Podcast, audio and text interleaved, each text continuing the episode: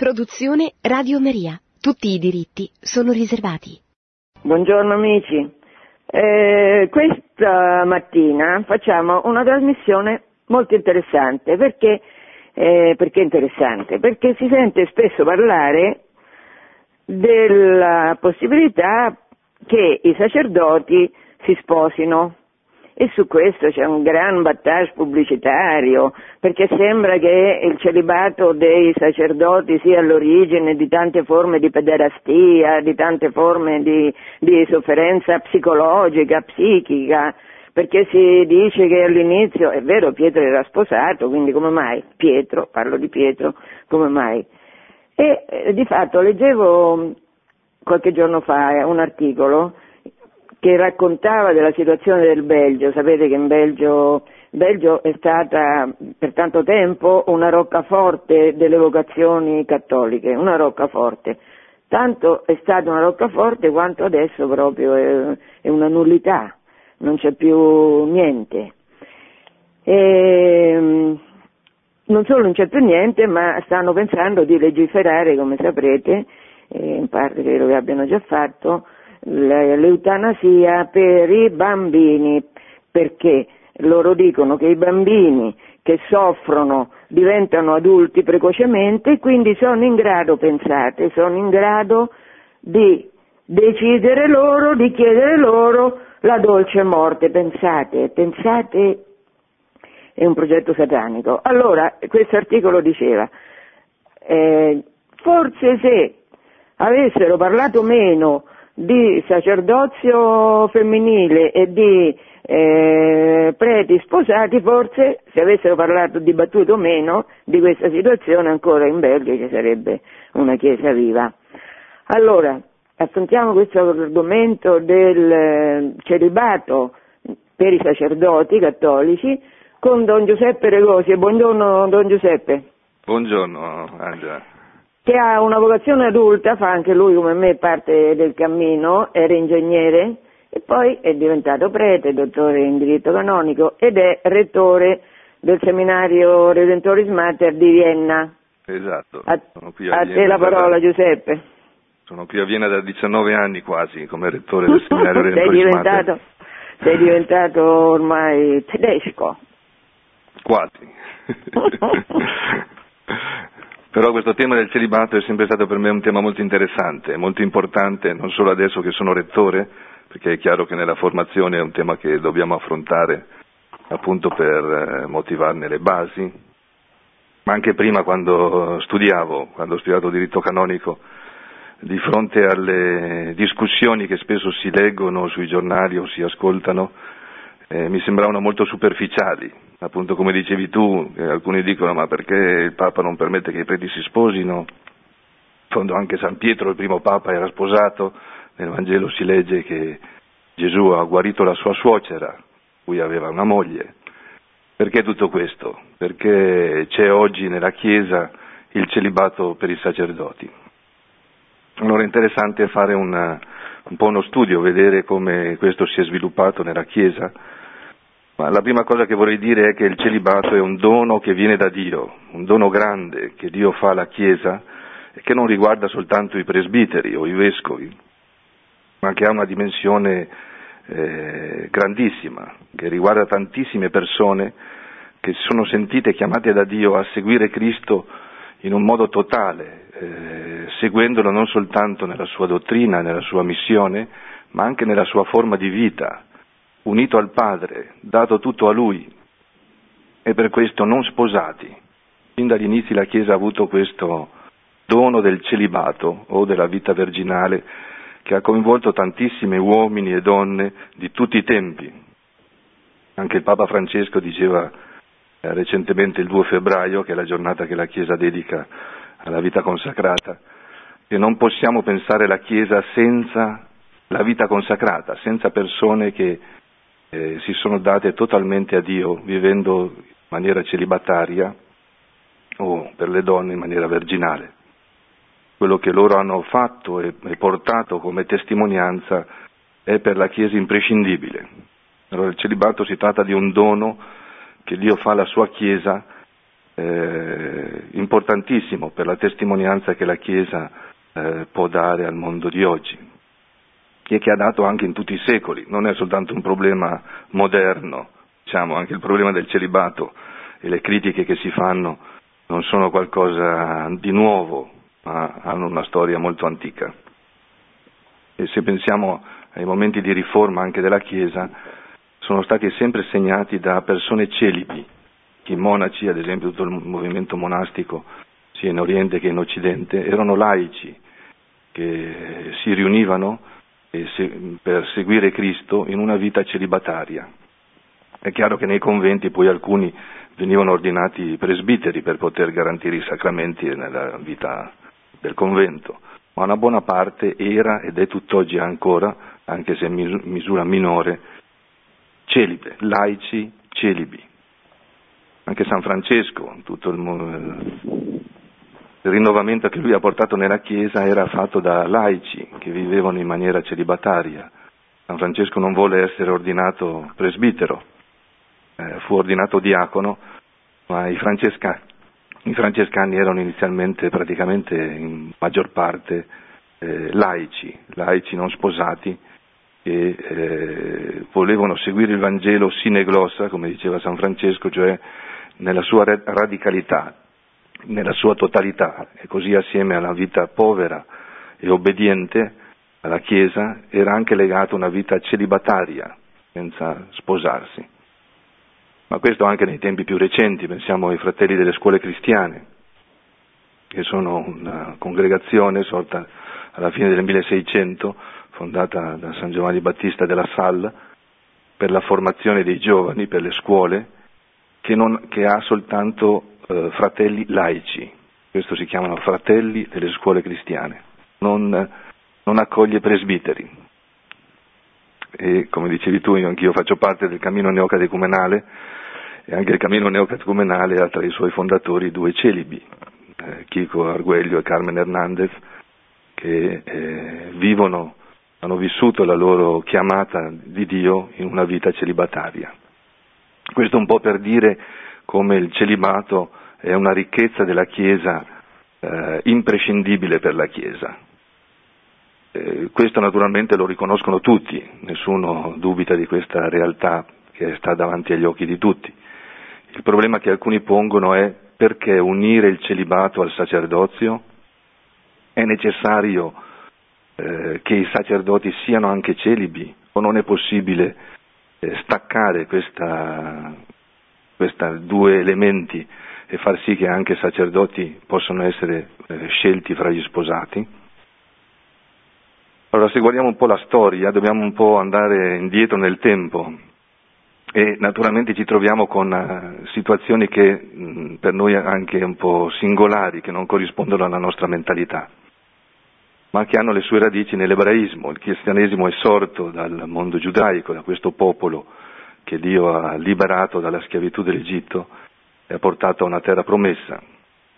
Per cui per il mondo ebraico essere giudeo significa nascere da una donna ebrea, cioè legato alla, al sangue, anche se ci sono, è possibile anche per persone non ebree diventare membri di questo popolo, ma normalmente gli ebrei non fanno proselitismo, cioè per loro uh, l'essere ebreo è un fatto che viene dalla, dalla famiglia, dalla nascita una, in una famiglia ebraica.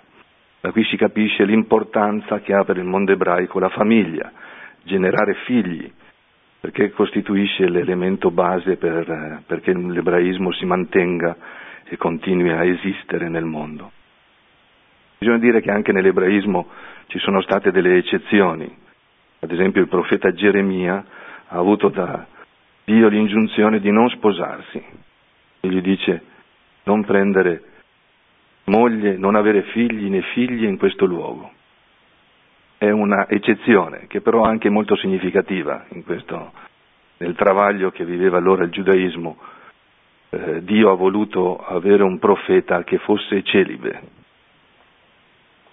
Se poi veniamo ai tempi di Cristo, anche, anche a quei tempi c'è stato tutto un movimento di persone celibi che hanno in qualche modo sentito una chiamata da Dio a seguirlo eh, in una forma singolare per il mondo ebraico, che è quello di non sposarsi.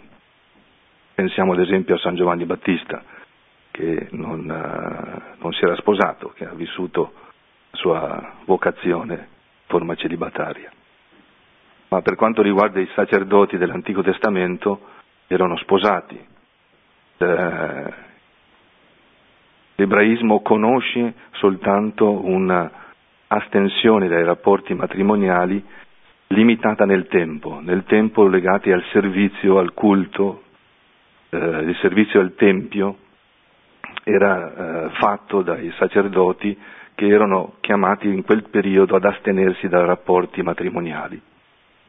Per questo andavano a vivere nel Tempio, si allontanavano dalla moglie, per la settimana in cui servivano al Tempio non eh, avevano rapporti con la moglie. Se veniamo al Nuovo Testamento eh, ci troviamo di fronte una, alla prima grande realtà che è quella di Gesù stesso, celibe, anche se il Nuovo Testamento non, non esplicita in modo aperto questo suo stato, è uno stato di vita che è riconosciuto da tutti gli esegeti, cioè nessuno mette in dubbio che Gesù vivesse celibatariamente.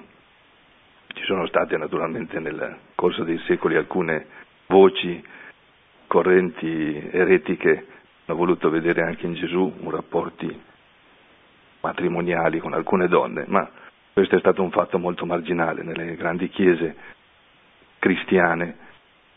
Tutti pensano che Gesù abbia vissuto in maniera celibataria. E questo è stato un fatto sorprendente, molto grande, che ha causato una, una novità nella, nella, vita della Chiesa anche primitiva. Gli stessi apostoli eh, sono, venivano dal mondo ebraico, per questo erano, così dice anche la tradizione, probabilmente tutti sposati, con l'eccezione di San Giovanni, San Giovanni Evangelista, che essendo stato chiamato molto giovane a seguire Gesù, era probabilmente celibe, eh, così almeno dice la tradizione. Gli altri apostoli erano probabilmente sposati, era normale e forma Anche Paolo però, scusa Giuseppe, anche Paolo. Eh, sì, sì. Non, io sto parlando adesso degli sposato. apostoli prima, sì, sì prima di eh, coloro che i primi che Gesù ha chiamato alla sua sequela. Pietro però dice in un dialogo con Gesù, eh, noi abbiamo lasciato tutto, tutte le nostre cose, ti abbiamo seguito. Cioè Gesù chiede a loro una sequela con l'abbandono di tutte le sicurezze che avevano precedentemente. Quando Gesù passa e li chiama a seguirli, lasciano padre, madre, lavoro, la barca, le reti a cui lavoravano e si mettono alla sequela di Gesù. Nel Vangelo di San Luca, nella lista delle cose abbandonate, lasciate, eh, Gesù dice in verità vi dico non c'è nessuno che abbia lasciato case o moglie o fratelli o genitori o figli per il regno di Dio che non riceva molto di più nel tempo presente e la vita eterna nel tempo che verrà. Cioè in questa lista di cose lasciate Gesù mette nel Vangelo di San Luca anche la moglie e questo sembra essere eh, stata la prassi della Chiesa primitiva, dei primi secoli, cioè che buona parte coloro che erano chiamati alla sequela di Cristo, al sacerdozio, eh, se sposati lasciavano anche eh, la moglie, cioè non vivevano più il rapporto matrimoniale con la loro consorte. Questo a noi oggi potrebbe sembrare un po' solito o strano, però così, così è iniziata la prassi nell'interno di una eh, chiesa che nasceva dal giudaismo, dove il matrimonio era fondamento importante eh, della, dell'esistenza del mondo ebreo. Come dicevi tu, anche San Paolo eh, viveva, era celibe, viveva continente e mh, vede questo anche come una forma importante di vita della, dell'Apostolo per darsi tutto a Cristo, per non avere preoccupazioni eh, legate alla vita pratica della famiglia. Lo dice, dice di far questo anche ad altri, non, se Dio vi chiama eh, liberi, non vincolatevi a una donna, ma non sappiamo se naturalmente questo lo dice ai cristiani o ai presbiteri. Allora, una, come dicevo prima, il celibato ha una dimensione molto più ampia di quella eh, sacerdotale. All'interno del matrimonio San Paolo prevede anche la possibilità di un periodo di continenza per dedicarsi in modo più intenso alla preghiera. Cioè lui vede nella preghiera un motivo per astenersi dai rapporti matrimoniali. E si capisce come per la Chiesa primitiva eh, questo è stato anche un motivo molto forte per invitare i sacerdoti eh, a vivere continenti, cioè a non avere rapporti, perché si dovevano dedicare tutti i giorni alla preghiera, cioè la preghiera era la, l'elemento base della loro vita sacerdotale. Allora diciamo che inizialmente più che di celibato sacerdotale si può parlare in un termine più ampio di continenza sacerdotale, cioè i, i primi presbiteri erano chiamati tra persone celibi, li conosciamo noi oggi, vedovi, cioè persone che erano state sposate ma poi avevano perso la moglie, o anche persone sposate che però erano chiamate dal momento della loro ordinazione a lasciare la moglie.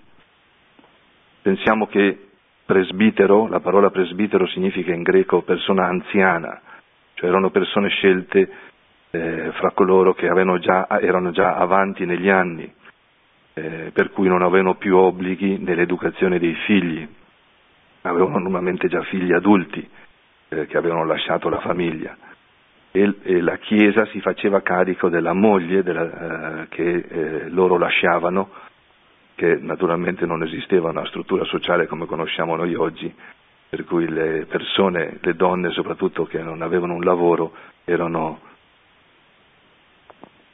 in una situazione di precarietà molto forte. La Chiesa si faceva carico, carico di questa eh, di queste donne che eh, venivano, cui mariti venivano chiamati a esercitare il ministero presbiterale.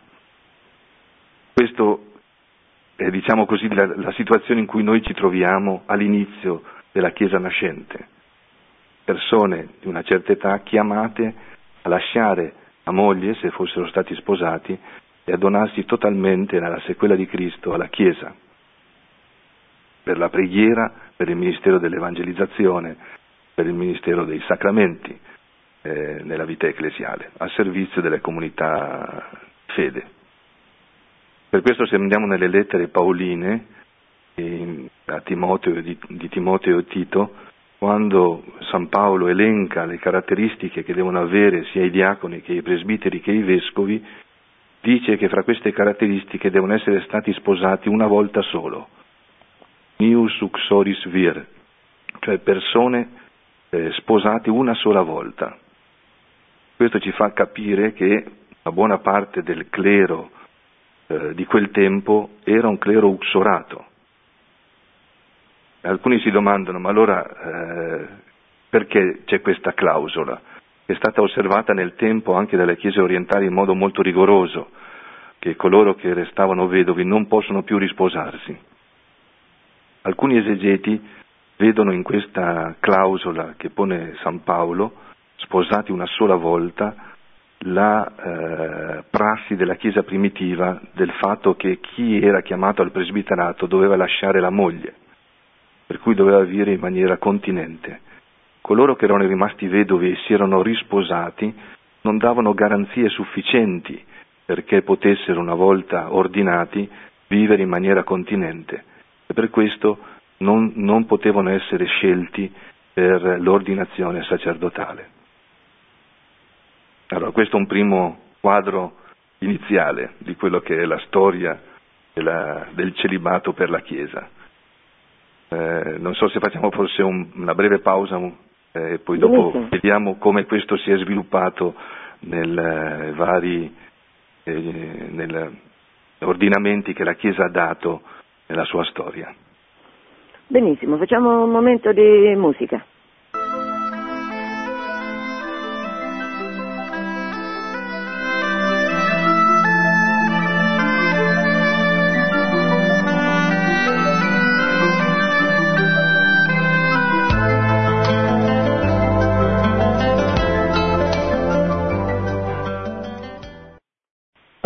Parlando del, sacerdozio, del celibato sacerdotale, che in un senso più preciso per i primi secoli della Chiesa si può definire continenza sacerdotale, perché come dicevamo fra coloro che venivano chiamati al presbiterato vi erano anche persone sposate, che però erano chiamate a lasciare la loro moglie e a seguire in tutto Cristo, donandosi al Signore e alla Chiesa nel loro ministero.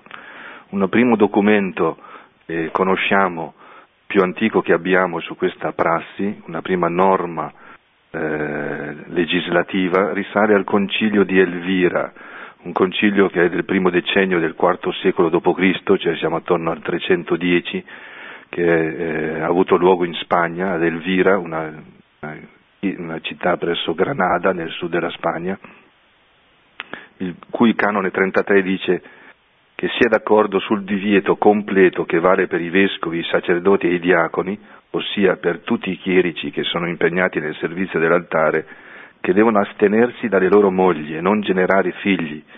Chi ha fatto questo deve essere escluso dallo Stato clericale.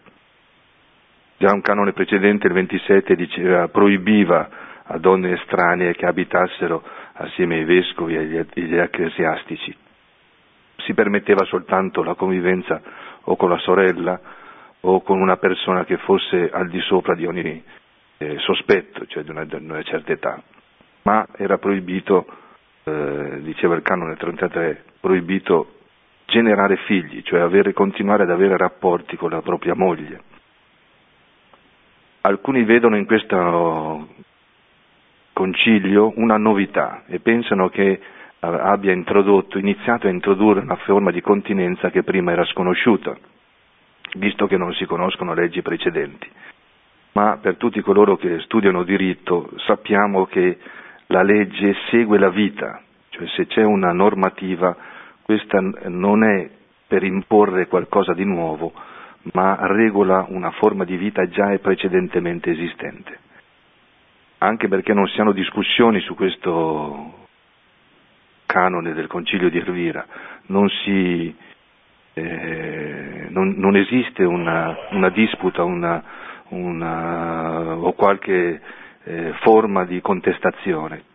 Il canone non, non dà neanche motivazioni, ma soltanto sanzioni per coloro che non rispettano questo tipo, questa forma di, di vita eh, sacerdotale, continente dalla propria moglie. Questo significa che c'erano stati degli abusi, cioè che questo concilio ha notato che la, la prassi non, non, corrispondeva a questa forma di vita e senza introdurre qualcosa di nuovo ha voluto eh, sancire in un modo più chiaro e espressivo eh, la forma di vita cui dovevano, a cui erano chiamati presbit- diaconi, presbiteri e vescovi in questo tipo di legislazione la ritroviamo anche in importanti concili posteriori, se parliamo dell'anno 390 d.C., nella Chiesa africana, nel, una Chiesa a quel tempo molto viva, Cartagine, eh, oggi purtroppo nel Nord Africa la Chiesa è una piccolissima minoranza, ma eh, in quel tempo nella Chiesa primitiva era, erano chiese molto fiorenti. E eh, anche in quel eh, questo concilio molto importante perché vi partecipò anche un inviato del Papa, il Vescovo di Roma, eh, afferma che eh, la, continen- la, continenza per tutti coloro che servono all'altare, cioè dal diacono, presbitero e al vescovo, era eh, una norma che, a cui la Chiesa, chiam- che la Chiesa è chiamata a custodire, così come l'hanno insegnato gli Apostoli e tutto il passato ha vissuto. Cioè questo concilio eh, fa riferimento alla, eh, alla legge della continenza come di origine apostolica, come se gli apostoli nascesse da Cristo stesso, cioè da coloro che, chiamati da, da Cristo a seguirlo, i primi apostoli, avessero dato questa forma di vita per, per il sacerdozio, per coloro che eh, esercitavano il ministero sacerdotale. Molti altri testi si muovono in questa linea nel, nei primi secoli della Chiesa, anche testi dei papi, il Papa Damaso, eh, ripete questo obbligo eh, legato a sanzioni, il Papa Siricio, siamo nel, eh, attorno al 390 d.C. Quindi da questo punto possiamo dire che eh, la, la, testimonianza di una diffusa forma di vita eh, di astensione dal matrimonio per i, sacerdo- per i, diaconi, i sacerdoti e per i, per i vescovi che venivano ordinati quando erano ancora sposati, è una prassi comune, comune in tutta, tutta, la Chiesa. Molti padri anche della Chiesa eh, testimoniano questa eh, forma di, di, vita fra i sacerdoti. Eh, questo diciamo, è quello che eh, si ricava dai, primi, dai documenti che noi abbiamo della Chiesa primitiva. Il, lo sviluppo uno sviluppo importante è stato fatto dal Concilio Laterano II, eh, che ha non solo eh, dichiarato il, illeciti i matrimoni o la, la, vita matrimoniale per coloro che eh, erano chiamati al sacerdozio, ma anche invalido, cioè nessuno che era eh, chiamato al sacerdozio poteva più sposarsi.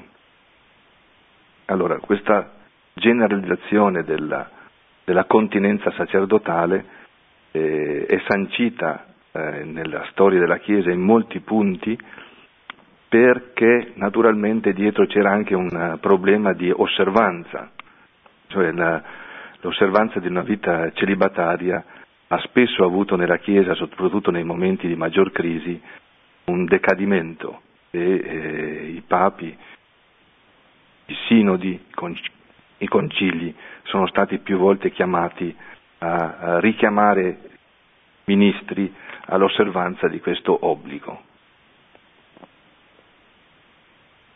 Il vero cambio epocale possiamo dire è avvenuto nel eh, concilio di Trento.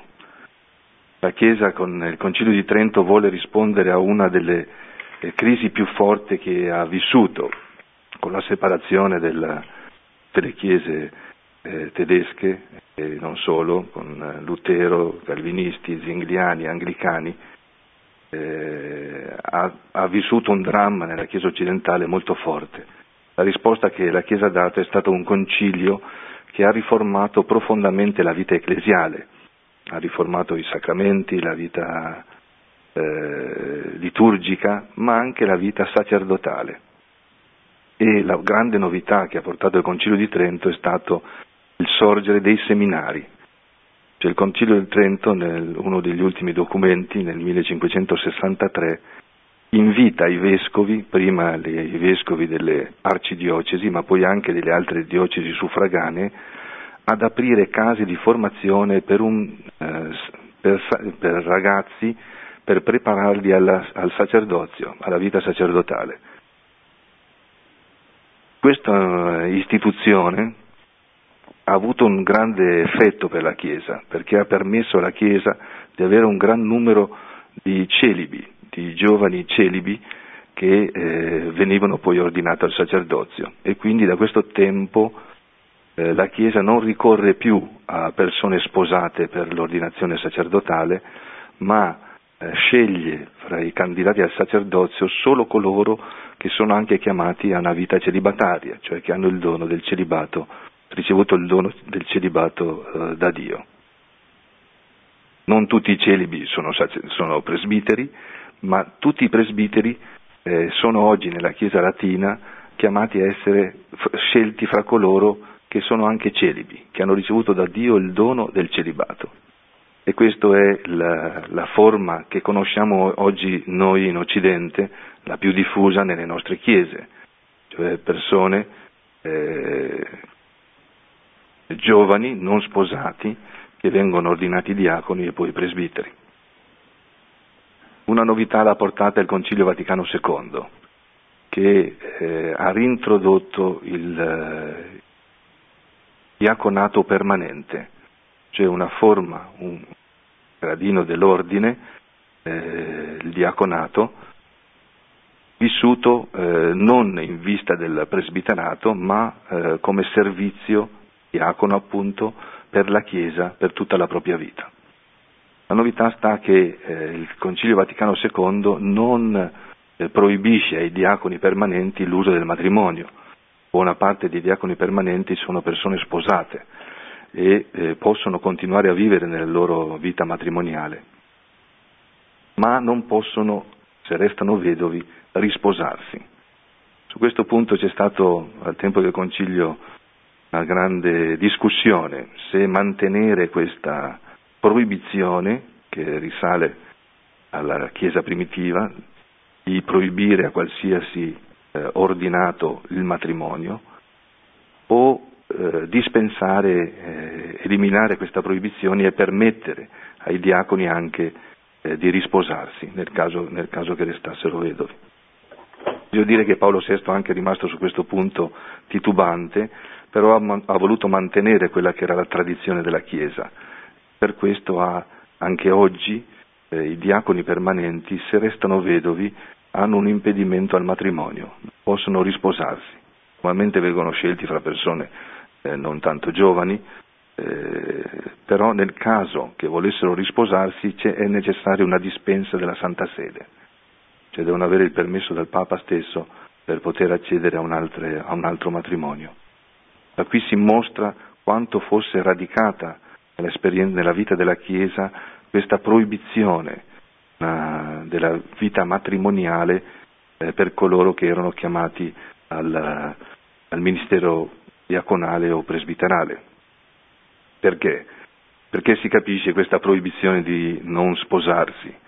Perché già prima, eh, un tempo, i diaconi non vivevano più nel, loro, nel matrimonio, eh, i diaconi sposati e per questo si comprende che una volta rimasti vedovi non, eh, non gli si permetteva anche a loro di risposarsi. Oggi questa norma appare un po' strana, visto che possono continuare a usare del matrimonio, a vivere nella vita matrimoniale. Per cui c'è oggi questa eh, singolare proibizione che ha le radici, questa prassi che risale fino ai tempi apostolici, secondo il concilio di Cartagine. Nel Concilio Vaticano II il tema del, del celibato è stato affrontato, non molto discusso, perché Paolo VI volle eh, che non ci fosse un'ampia discussione su questo tema. Nella, nella Presbyterorum Ordinis, nel documento del Concilio che riguarda i sacerdoti, la, la numero 16, il Concilio riafferma eh, questa vincolo tra il celibato e la vita sacerdotale, dicendo che per tutta la storia della Chiesa questo è, si è mostrato particolarmente confacente, perché la vita sacerdotale, la sequela di Gesù, una forma così forte e profonda di un presbitero che agisce in persona Cristi, eh, è molto confacente anche che il presbitero viva nella sua vita sacerdotale come Cristo, cioè celibe quindi il celibato sacerdotale è stato confermato nel, nel Vaticano II, ma Paolo VI ha voluto eh, riprendere questo tema, lui ha chiesto a tutti i padri sinodali di fargli giungere delle osservazioni su questo problema, le esperienze delle loro chiese, le difficoltà che vivevano. Eh, sappiamo che il, il tempo del concilio e subito dopo il concilio anche in questo campo ci sono stati parecchi problemi, molti sacerdoti hanno lasciato il ministero, ci sono state molte difficoltà. E Paolo VI ha fatto una specie di indagine a livello mondiale eh, chiedendo a tutti i vescovi eh, suggerimenti e le loro opinioni e ha raccolto tutto questo in una eh, enciclica è del 1967, Sacerdotalis Celibatus, un'enciclica molto bella in cui il Papa esamina tutte le, le perplessità e le difficoltà del sacerdozio eh, celibatario e cerca di dare una sua risposta e una sua motivazione per, perché sia più facilmente comprensibile anche all'uomo di oggi eh, la vita celibataria a cui i sacerdoti sono chiamati. Il suo primo motivo è quello del, di essere immagini di Cristo, di essere uniti a Cristo, cioè fra le motivazioni che lui dà il, il valore più forte e primario è essere eh, fare presente nella, nella comunità ecclesiale Cristo, sacerdote eterno, che ha vissuto eh, in maniera celibataria e per questo la, il ministero non può essere staccato dalla vita, non si tratta soltanto di, di insegnare o di parlare agli altri, ma di vivere. E, e per questo vita, lo stato di vita celibatario è il più consono, secondo il Papa, alla, alla vita di un sacerdote. Altre motivazioni, tipo ecclesiologico, cioè la maggior libertà per il servizio alla Chiesa, alla Chiesa locale, sono anche motivazioni importanti, ma la, il celibato non deve essere visto chiave funzionale, perché il sacerdote abbia più tempo, abbia meno preoccupazioni, ma la sua radice più profonda è una radice cristologica, cioè perché possa fare presente fra i fedeli chi è Cristo e come Cristo ha vissuto. È chiaro che anche la, l'elemento sponsale gioca un forte ruolo, come Cristo ha, amato in maniera totale la Chiesa come sua sposa, è chiaro che anche il sacerdote eh, fa presente questo amore totale alla Chiesa come sua sposa. Cioè, il sacerdote non è chiamato a una vita arida o di solitudine, ma una vita di donazione, di unione a Cristo e di donazione totale alla Chiesa. Solo in questo contesto il sacerdozio ha la sua, il sacerdote celibe ha la sua forza e la sua, eh, trae da questo eh, ambiente la sua capacità di essere testimone, portare gli uomini a Cristo, di fare presente Cristo alle, alle persone che incontra. Quindi un forte amore a Cristo e un amore sponsale alla Chiesa, amore di donazione alla Chiesa come propria sposa, alla comunità ecclesiale. Io questo lo vedo anche nella mia esperienza all'interno di una comunità di fede, eh, una comunità del cammino neocatecumenale, la, la importanza questa donazione all'altro in maniera illimitata e totale, eh, senza preclusione di persone, che eh, il, celibato ti permette in una forma più totale e piena se non se avessi anche una famiglia di cui occuparmi. Un altro importante valore del celibato è il suo significato escatologico, cioè il sacerdote celibe fa presente quello che ci attende nel cielo.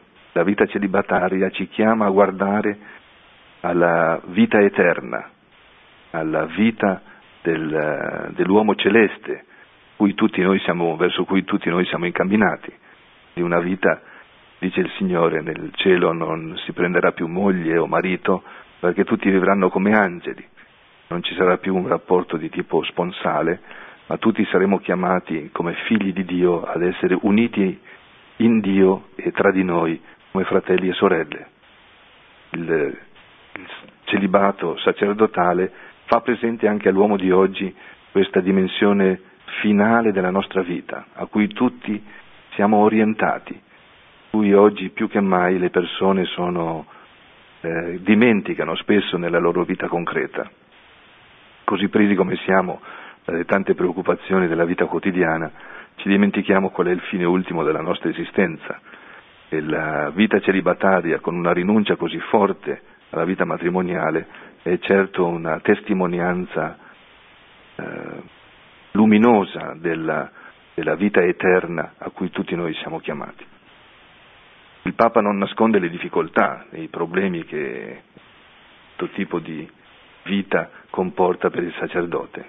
Per questo vita soltanto una formazione più possibile accurata in questo campo, nel campo affettivo, ma anche dopo, una volta ordinato, a una, continuare a coltivare sia una vita di preghiera, di unità con Cristo profonda, che una donazione alla, alla Chiesa nella sua vita personale.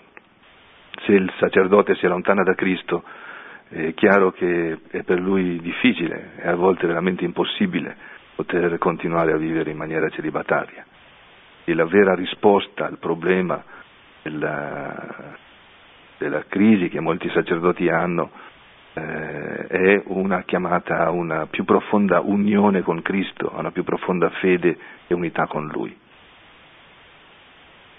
questo, questa enciclica di Paolo VI è uh, uno dei testi più importanti per, uh, ancora oggi per uh, vedere, per radicare il celibato, giustificare il celibato nella vita del sacerdote. Un altro, altro tema che sarebbe importante affrontare forse, eh, lo accenno qui brevemente, è quello delle chiese orientali, perché la Chiesa cattolica non è soltanto la Chiesa latina, sappiamo che esiste una, una grande dimensione di Chiesa che è la Chiesa dell'Oriente, con altri riti, eh, con ricche tradizioni, di cui anche noi entriamo in contatto sempre più frequentemente eh, dovuto al fatto delle molte migrazioni di popoli eh, che si muovono in tutta Europa, eh, anche in Italia.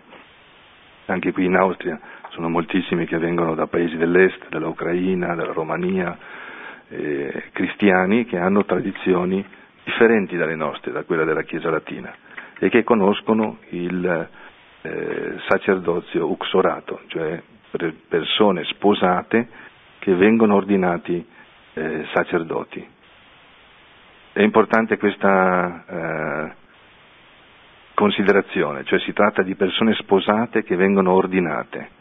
Anche la Chiesa latin, eh, orientale non, ha, non permette agli, agli, ordinati di sposarsi. Eh, l'ordinazione sacerdotale, diaconale, è un impedimento per il matrimonio, per cui coloro che eh, vogliono sposarsi devono farlo prima dell'ordinazione diaconale. Una volta ordinati diaconi non è permesso a loro nessun, di sposarsi in tempi successivi. Per questo eh, quello che tu dicevi anche tu Angela all'inizio, perché il Papa non permette ai preti di sposarsi. E questo non c'è stato mai nella Chiesa, né nella Chiesa latina né in quella orientale. La differenza eh, gra- grande è che nelle chiese orientali vengono ordinati presbiteri anche persone sposate, ma una volta rimasti vedovi anche a loro non è permesso di risposarsi, né coloro che vengono ordinati celibi possono dopo l'ordinazione sposarsi. Qui la, la, questa differenza eh, va ricercata un po' nella storia, nella storia del, dei due grandi aree dell'impero romano, l'occidentale e quella orientale una differenza che ha, si è andata acuendo già attorno agli anni al VI-VII secolo, che ha portato nella Chiesa orientale a un concilio, il concilio trullano nel 691, che è stato convocato a Costantinopoli, che costituisce la base di questa differente legislazione tra la Chiesa latina e la Chiesa orientale.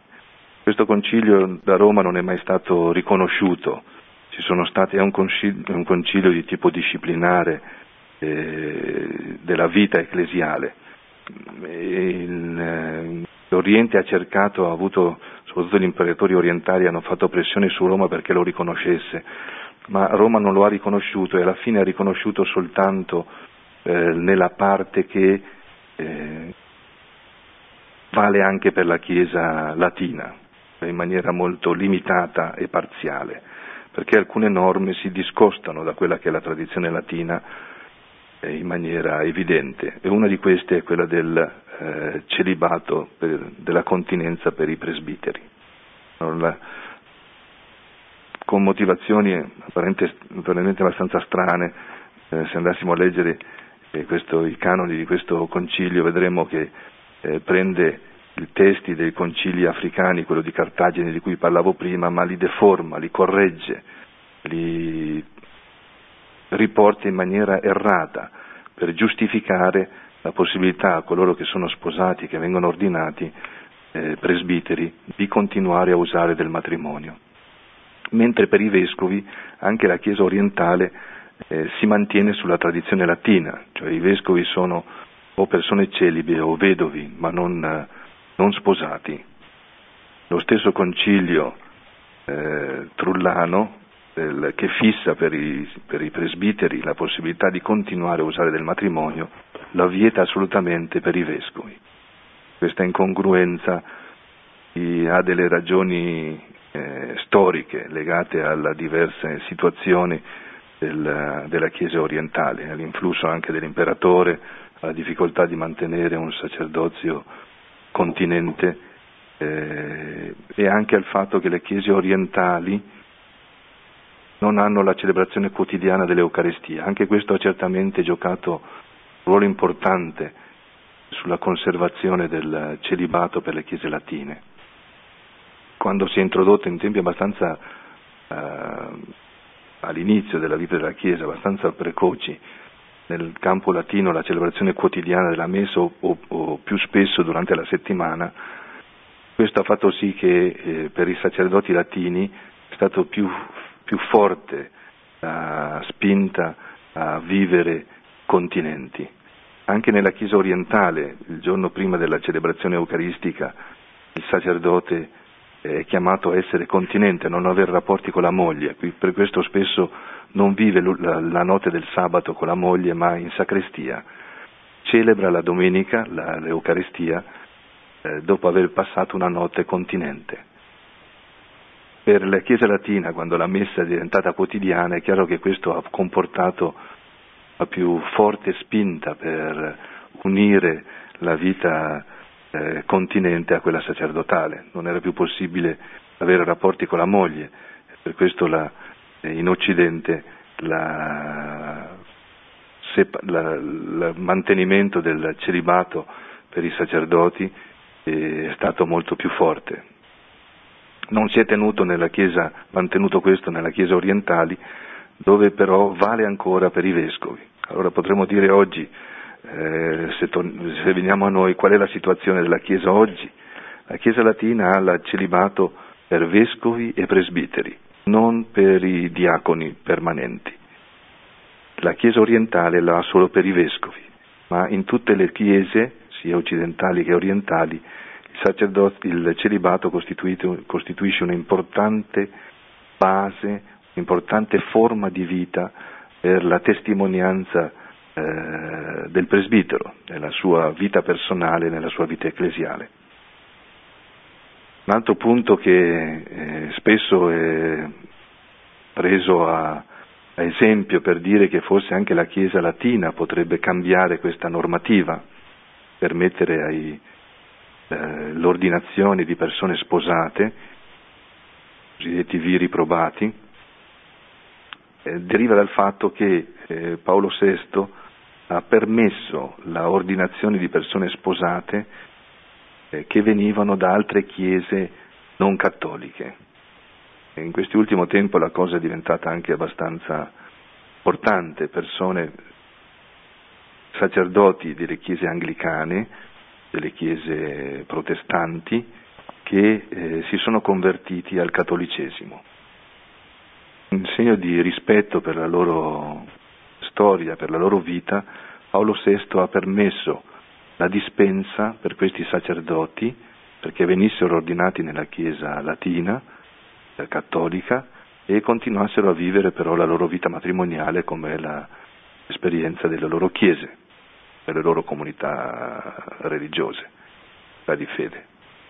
Per questo esistono oggi nella Chiesa latina anche eh, sacerdoti sposati che continuano a vivere del loro matrimonio. Un numero abbastanza consistente è avvenuto in Inghilterra, passaggio di molti eh, sacerdoti dalla Chiesa anglicana a quella cattolica, ma anche alcuni protestanti, luterani o calvinisti sono stati accolti nella Chiesa cattolica e a loro è, permesso, è stato permesso dopo l'ordinazione di poter continuare a vivere eh, nella vita matrimoniale che avevano precedentemente. Per cui dobbiamo dire che la, la continenza, eh, il celibato è per la Chiesa latina un importante elemento della vita sacerdotale, ma non, non assoluto. Esistono dei casi in cui eh, questo legame tra vita sacerdotale e celibato eh, viene dispensato ma questo non è per far venire meno la, la norma, la, la, la, forma di vita del sacerdote, ma per permettere a persone che hanno vissuto nel matrimonio le loro chiese di poter continuare a viverlo anche le, nella Chiesa cattolica. come dicevo prima, la Chiesa Cattolica, soprattutto per la parte orientale, ha in quasi tutti i riti anche il eh, sacerdozio xorato, cioè persone sposate che vengono ordinate presbiteri, diaconi o presbiteri, che in Italia ci sono comunità orientali, soprattutto in Calabria e Sicilia, Calabria. Calabria eh, che vengono dalla Gli albanesi. orientali, albanesi, esatto, hanno sacerdoti sposati che continuano a vivere nel matrimonio secondo la tradizione appunto della Chiesa orientale che anche la Chiesa cattolica riconosce tutti i suoi aspetti.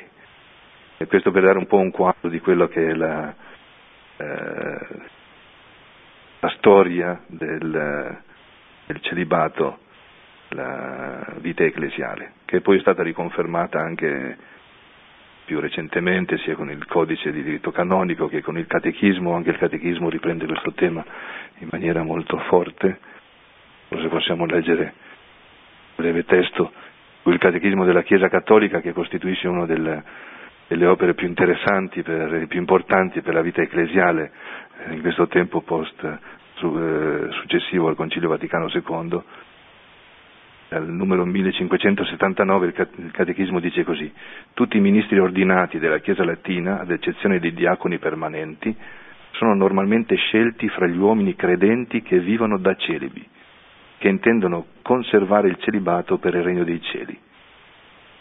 Qui è chiaro che la scelta al presbitanato presuppone la, il dono, il carisma del celibato. La Chiesa non proibisce ai sacerdoti di sposarsi, ma sceglie sacerdoti solo fra coloro che hanno ricevuto da Dio anche il carisma del celibato, il dono del celibato. Poi continua il catechismo dicendo, chiamati a consacrarsi con cuore indiviso al Signore e alle sue cose, essi si donano interamente a Dio e agli uomini. La, la radice di questo celibato è l'unità totale con il Signore per potersi così donare totalmente a Dio e agli uomini. Grazie di questa bellissima conferenza che ci hai fatto, Don Giuseppe Rigosi.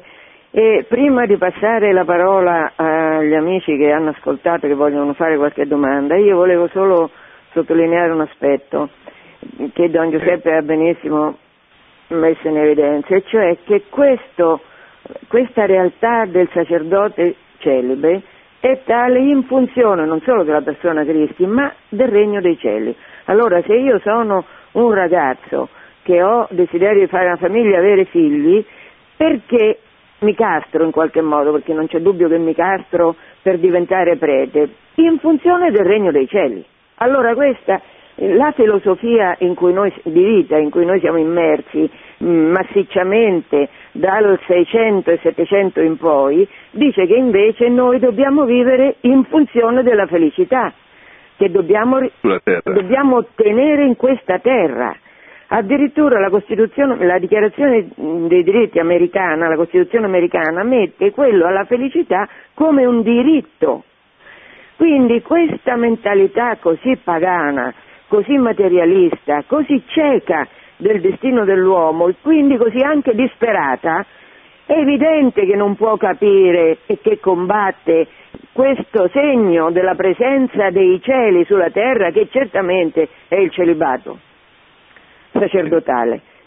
E poi volevo fare uh, due notazioni storiche. Da quello che noi leggiamo sulla stampa, servizi in televisione, sembra che il problema del celibato sacerdotale sia proprio in cima a tutte le preoccupazioni di tutti i cristiani, per non parlare di tutti i preti. Sembra così, che è stato mh, mm, presentato come una realtà a cui, mh, mm, a cui la Chiesa de- deve aderire perché è una cosa ovvia.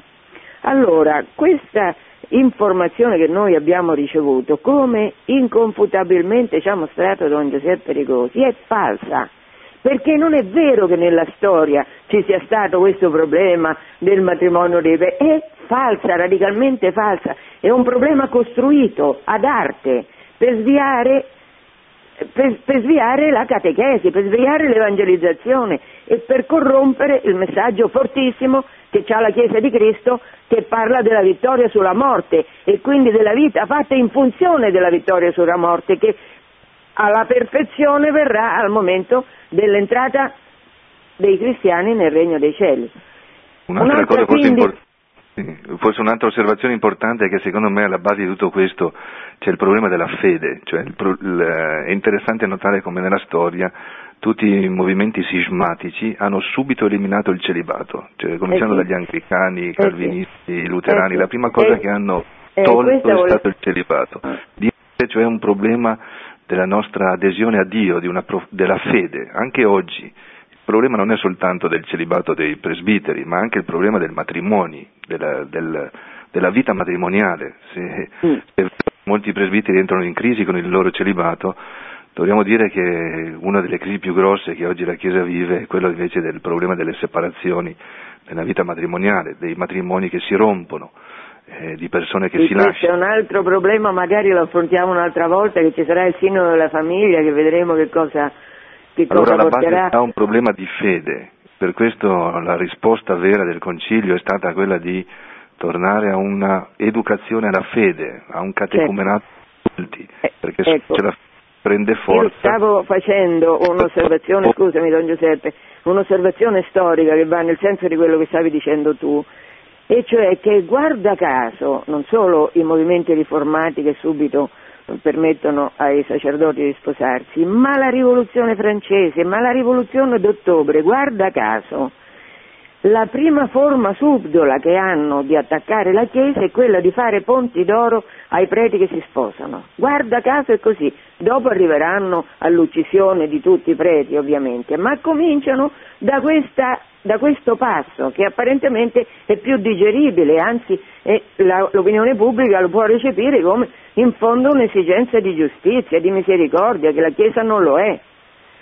Sì, una visione falsa, infatti moltissimi preti non hanno mai accettato questa, anche nel tempo della rivoluzione francese tantissimi si sono opposti alla, e quelli che non si sono opposti, opposti, comunque poi dopo sono stati o si sono spretati o comunque sono stati uccisi perché in un primo momento è stato fatto appunto uh, un ponte d'oro a chi, a chi, eh, a chi obbediva alla rivoluzione e poi in un secondo momento il cristianesimo è stato dichiarato durante il terrore religione illecita, quindi c'era solo lecita la dea ragione e tutti gli altri sono stati uccisi tutti. Quindi voglio dire, eh, niente. Allora, no, passiamo alle domande perché sennò... fede. Alla base della fede è la risposta vera per i problemi della Chiesa anche oggi, per i problemi dei presbiteri, per i problemi della famiglia, approfondimento ecco, del nostro legame la fede con... nella vittoria sulla morte, quindi nel fatto che non siamo chiamati qua a una vita felice che eh, si prega nella Salve Regina questa valle di lacrime, si, eh, che si rivolge a Maria ricordando che qua siamo in una valle di lacrime. E se noi pensiamo che qua siamo invece in una valle di rose, anche se vorremmo stare in una valle di rose, ci sbagliamo, ma è un errore è enorme È un inganno questo. in cui molti cadono di vedere, di vedere, la vita soltanto limitata a questo tempo terreno che in e fondo certo, breve.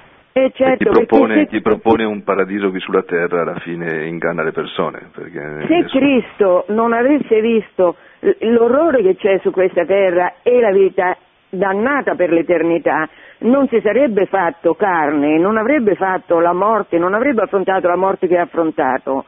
Cioè, questo che vuol dire? E come ha vissuto Gesù? Ha vissuto tenendo conto della realtà della vita che è meravigliosa ma anche drammatica.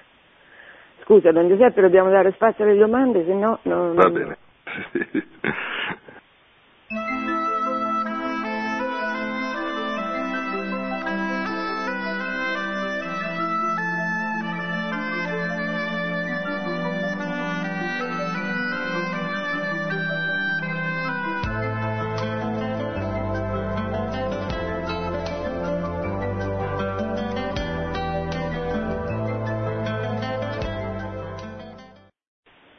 Pronto? Sì, buongiorno.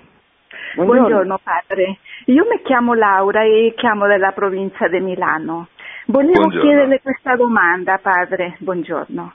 Eh, ho un fratello negli Stati Uniti e lui sì. ci crede tanto, è molto vicino al Signore eh, e mi dice che frequenta una chiesa dove il prete, eh, che c'era il prete che, che è stato sposato eh, ha, fi- ha, avuto dieci figli, è vedovo e, sì. e fa il prete in questa chiesa cattolica.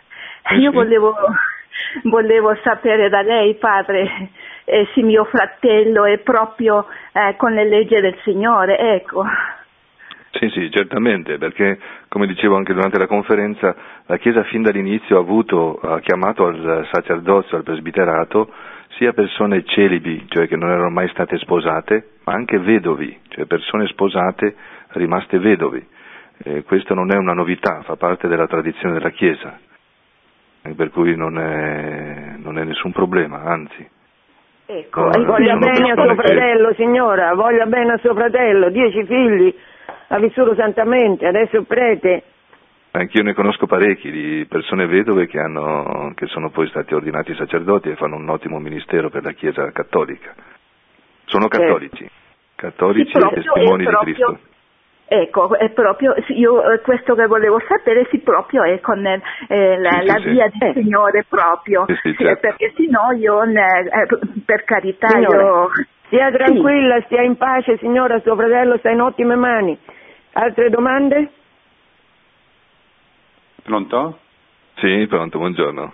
Buongiorno, io sono un sacerdote nella diocesi di Brescia, lei ha parlato benissimo del celibato. Buongiorno. Io, buongiorno, do solo questa testimonianza, è veramente un grande dono lo vivo con tanta fede e con tanta gioia, per cui mi sento di sottoscrivere tutto, tutto quello che lei ha detto.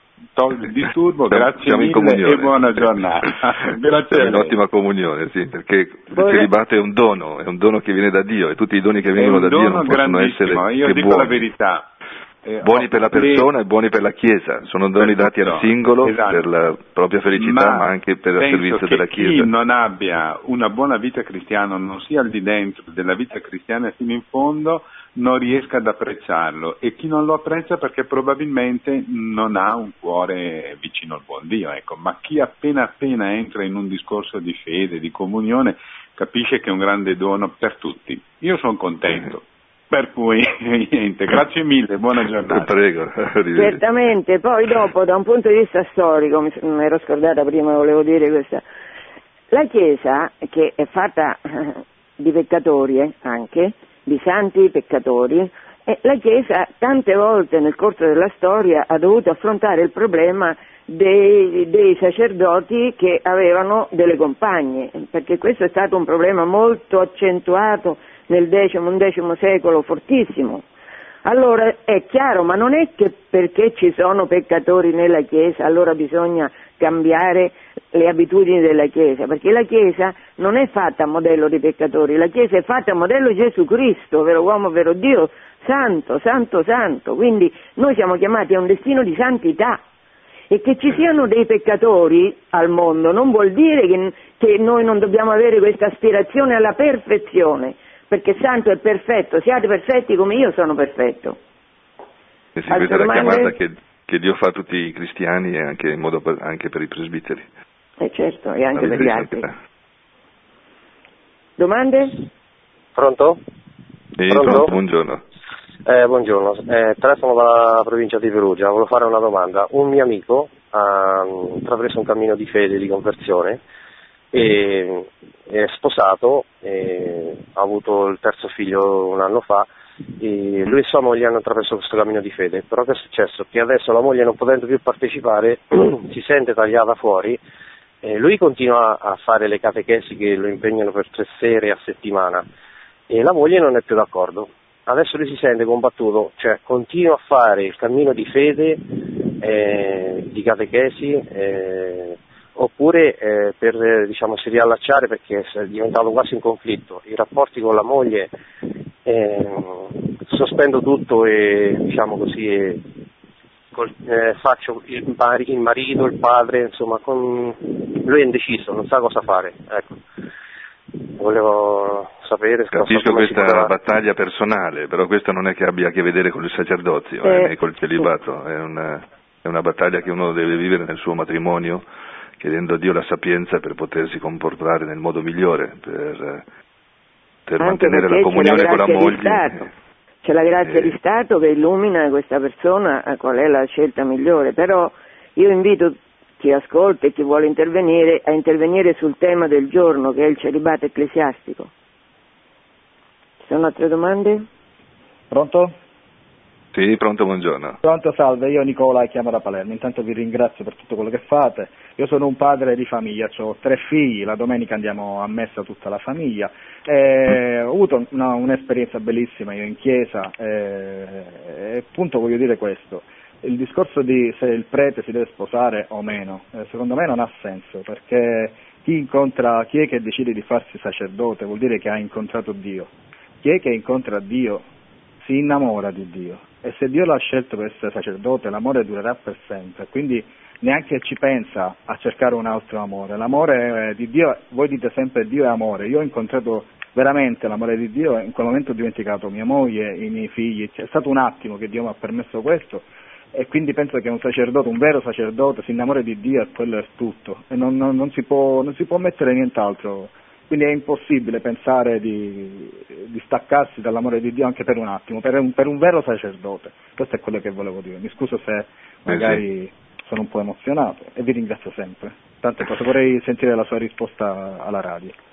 Sì, il, come dicevo, la, la Chiesa non ha mai aperto la strada perché i sacerdoti si sposassero, questa è una, una, una strada che la Chiesa ha sempre fermato bisogna ottenere una dispensa, è possibile, eh, ma questo, anche questo è interessante, cioè il sacerdote che lascia l'ordine e vuole sposarsi eh, deve essere dispensato dagli obblighi sacerdotali, dal fatto che come sacerdote è obbligato all'obbedienza al vescovo, alla preghiera quotidiana, ma poi ha bisogno di un'altra dispensa per potersi sposare, perché il fatto di essere sacerdote si basa su una, come dicevo prima, su una chiamata al celibato, prima di essere sacerdote, il, eh, prima di essere diacono, già dal diaconato, è chiesto nella Chiesa latina alla, al candidato di uh, accettare il celibato.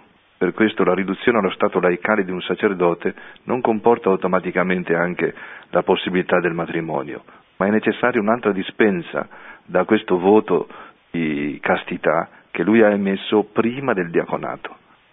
Per questo eh, la, c'è una procedura che permette in alcuni casi, la Chiesa eh, ha permesso a, persone, a, sacerdoti di lasciare il ministero e di sposarsi, ma è una, una forma di, di, non soltanto di lasciare il sacerdozio, ma anche la vita celibataria a cui eh, Dio l'aveva chiamato prima dell'ordinazione.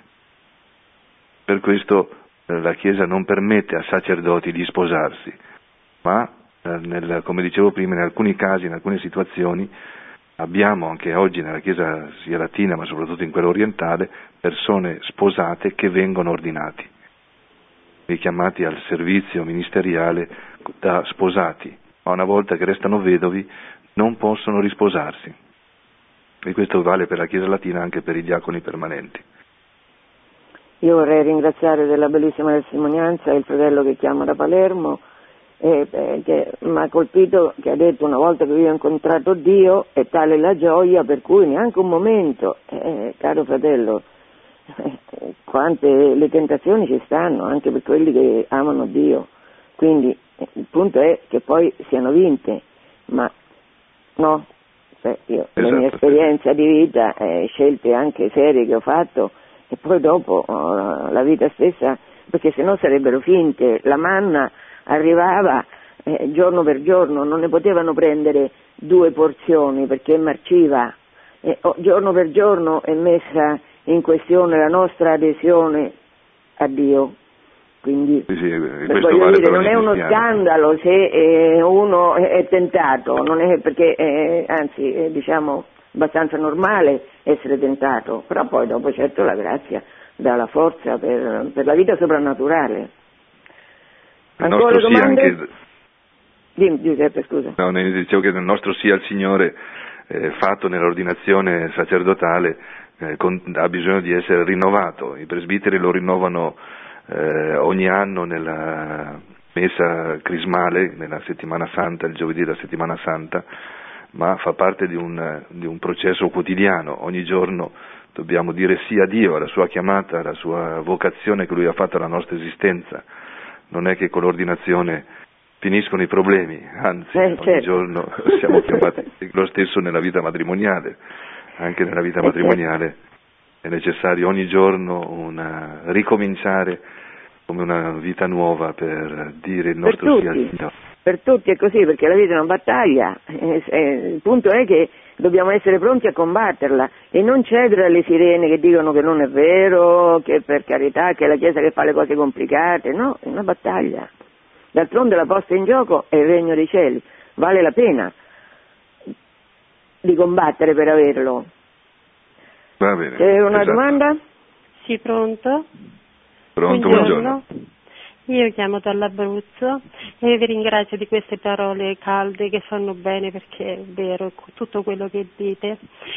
Eh, purtroppo ho fatto pure io un periodo, un cammino neocatecumenale nel mio paese, venivano dall'Aquila proprio delle persone e vi dico com'era bello, come abbiamo vissuto dei periodi, poi non lo so perché è stato tutto interrotto, una cosa, penso quando non ci sta la grazia del Signore, perché cambiando col sacerdote che veniva prima dall'Aquila con un bel gruppo, poi siamo mm. rimasti con il nostro sacerdote, però emmo sì, emmo no, emmo qua, Guarda, una cosa così bella perché ho imparato veramente ad aprire la Bibbia, a leggerla, a mettermi a servizio insieme con tutti. Guarda, quando vorrei che rincominciasse questo cammino.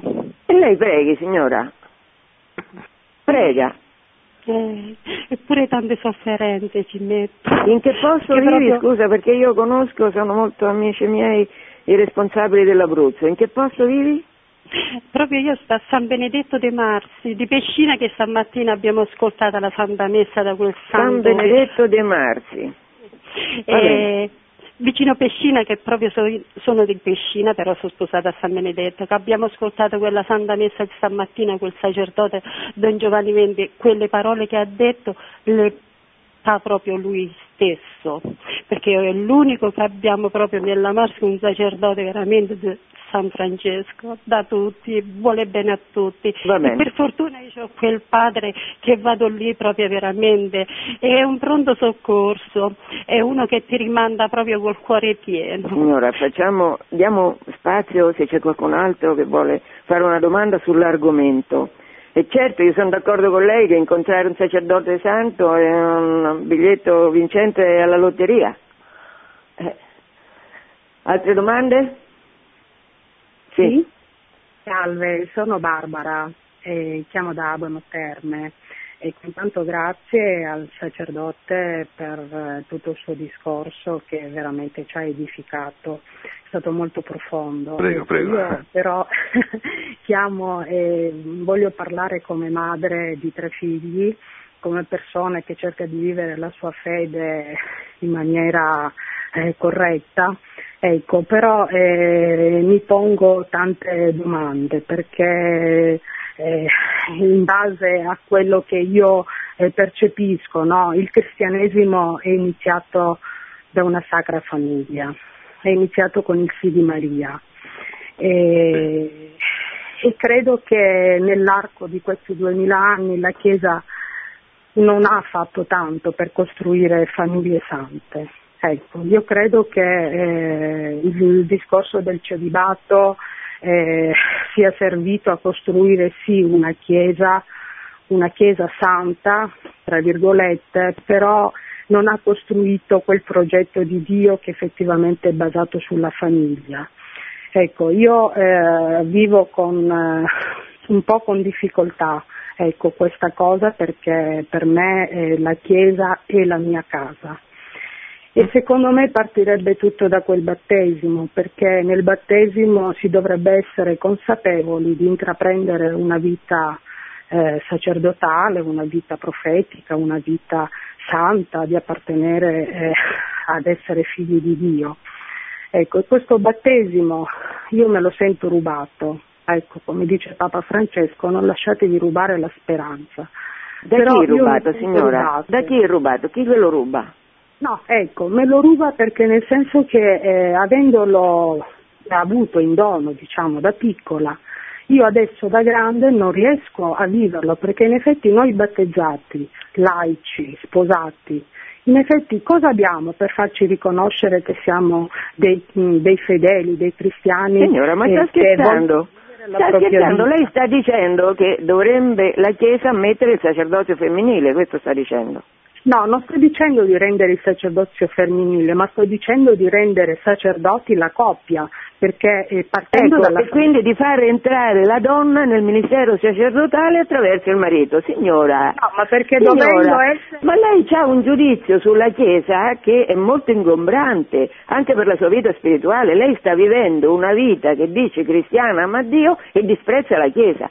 Questa è una contraddizione in termini, signore. Se siamo cristiani non possiamo disprezzare la Chiesa.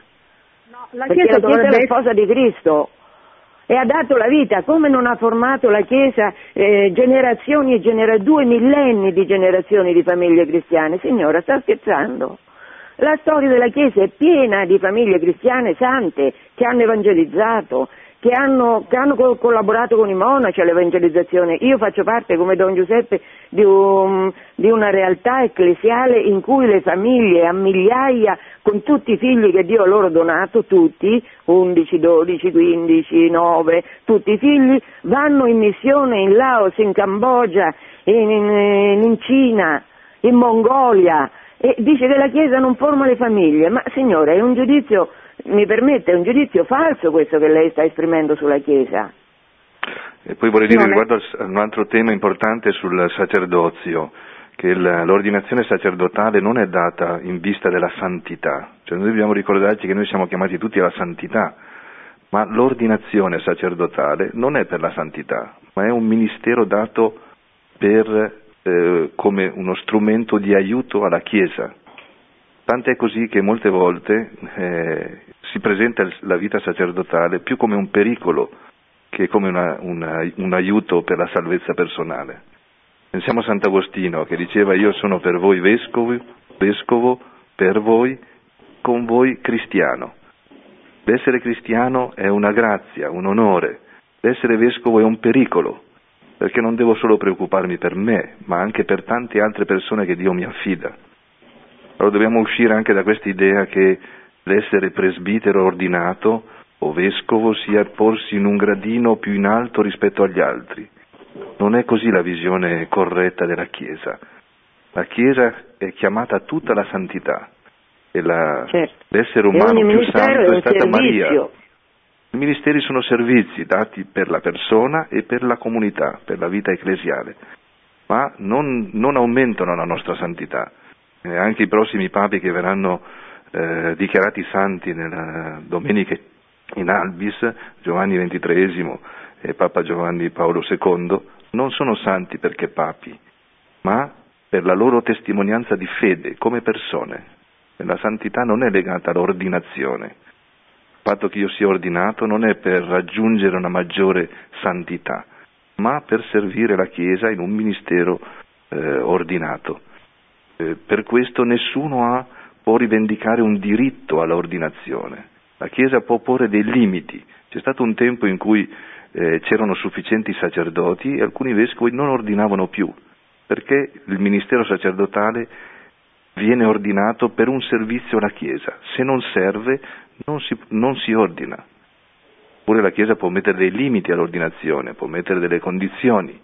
Nessuno può sentirsi in questo senso diminuito nella sua vita cristiana verso la santità, perché l'ordinazione non aiuta l'uomo a diventare più santo, ma gli serve come strumento perché possa servire gli altri secondo un carisma che Dio gli dona.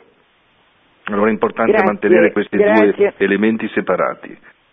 Molto giusta questa osservazione, grazie alla signora che ci ha dato modo di chiarire questo aspetto che è fondamentale, che non si tratta di potere eh, all'interno della Chiesa e che se uno eh, per esempio è donna e quindi non può essere sacerdote non è che per questo è sminuita nella sua natu- natura di cristiana figlia di Dio.